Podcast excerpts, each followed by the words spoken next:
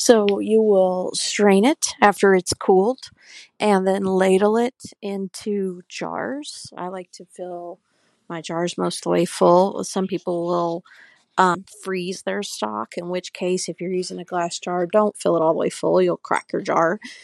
Um, as I said, I like to put mine in glass jars, let it cool, and then put it in the fridge. It keeps a pretty long time and I just open it up as needed. Use it as the liquid in my Instapot for almost anything. I use it for chicken, I use it for chili, I'll use it for a roast. It's just, you know, chicken broth is very versatile. Um, you can do the same thing with your turkey. If you make a turkey Thanksgiving or any other time of year, it's a great time to make broth, um, to make stock. Stock is thicker than broth, so if you want to use your stock to make an actual broth, a soup, then you um, want to uh, dilute it with some water.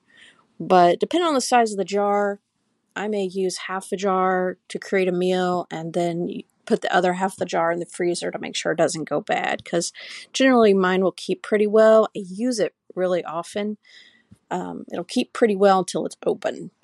But if you make this at home, you will want to check, give it, always give it the smell test, make sure it's fresh.